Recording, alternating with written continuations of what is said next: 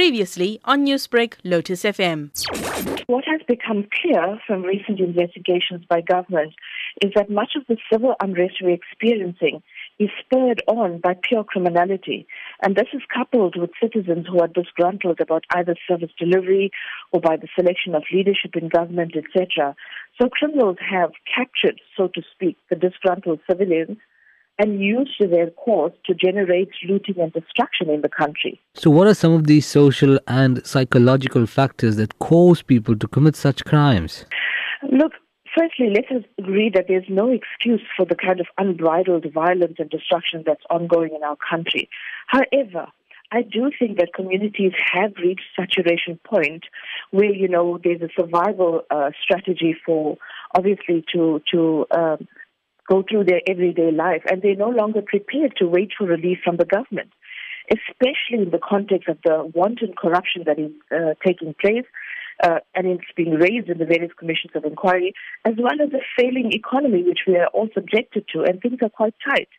People are feeling that there is no hope for a better future, so psychologically and emotionally, they feel destroyed, and they do not see any tangible changes or progress being made it's almost as though people are looking for a quick fix solution, which they are not getting, and they have really run out of patience. Now, Yasmin, with more than 40 people arrested, 50 shops looted, and over 100 vehicles burned throughout the city yesterday, in an attempt to bring an end to this attack, is there anything that can be done by government to foster the social cohesion in society? You know, my own belief is that it requires a multi pronged approach and this is needed urgently, where government steps up its intelligence. And I think there's not enough focus on uh, intelligence within the communities. It steps up safety and security strategies.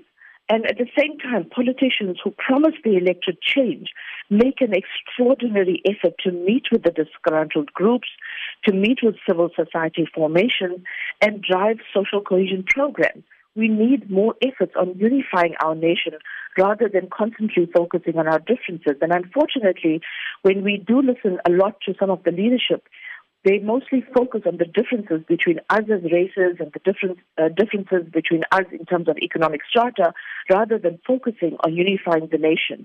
Newsbreak, Lotus FM, powered by SABC News.